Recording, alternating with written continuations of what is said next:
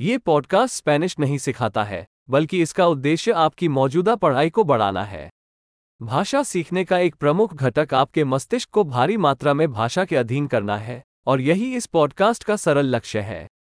आप हिंदी में एक वाक्यांश सुनेंगे और फिर वही विचार स्पेनिश में व्यक्त होगा।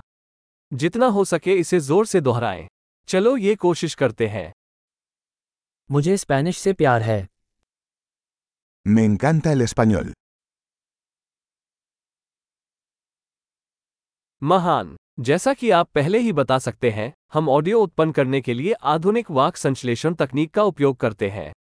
इससे नए एपिसोड तेज़ी से जारी करना और व्यवहारिक से लेकर दार्शनिक से लेकर छेड़खानी तक अधिक विषयों का पता लगाना संभव हो जाता है।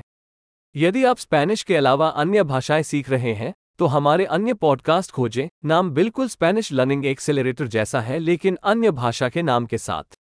शुभ भाषा सीखना।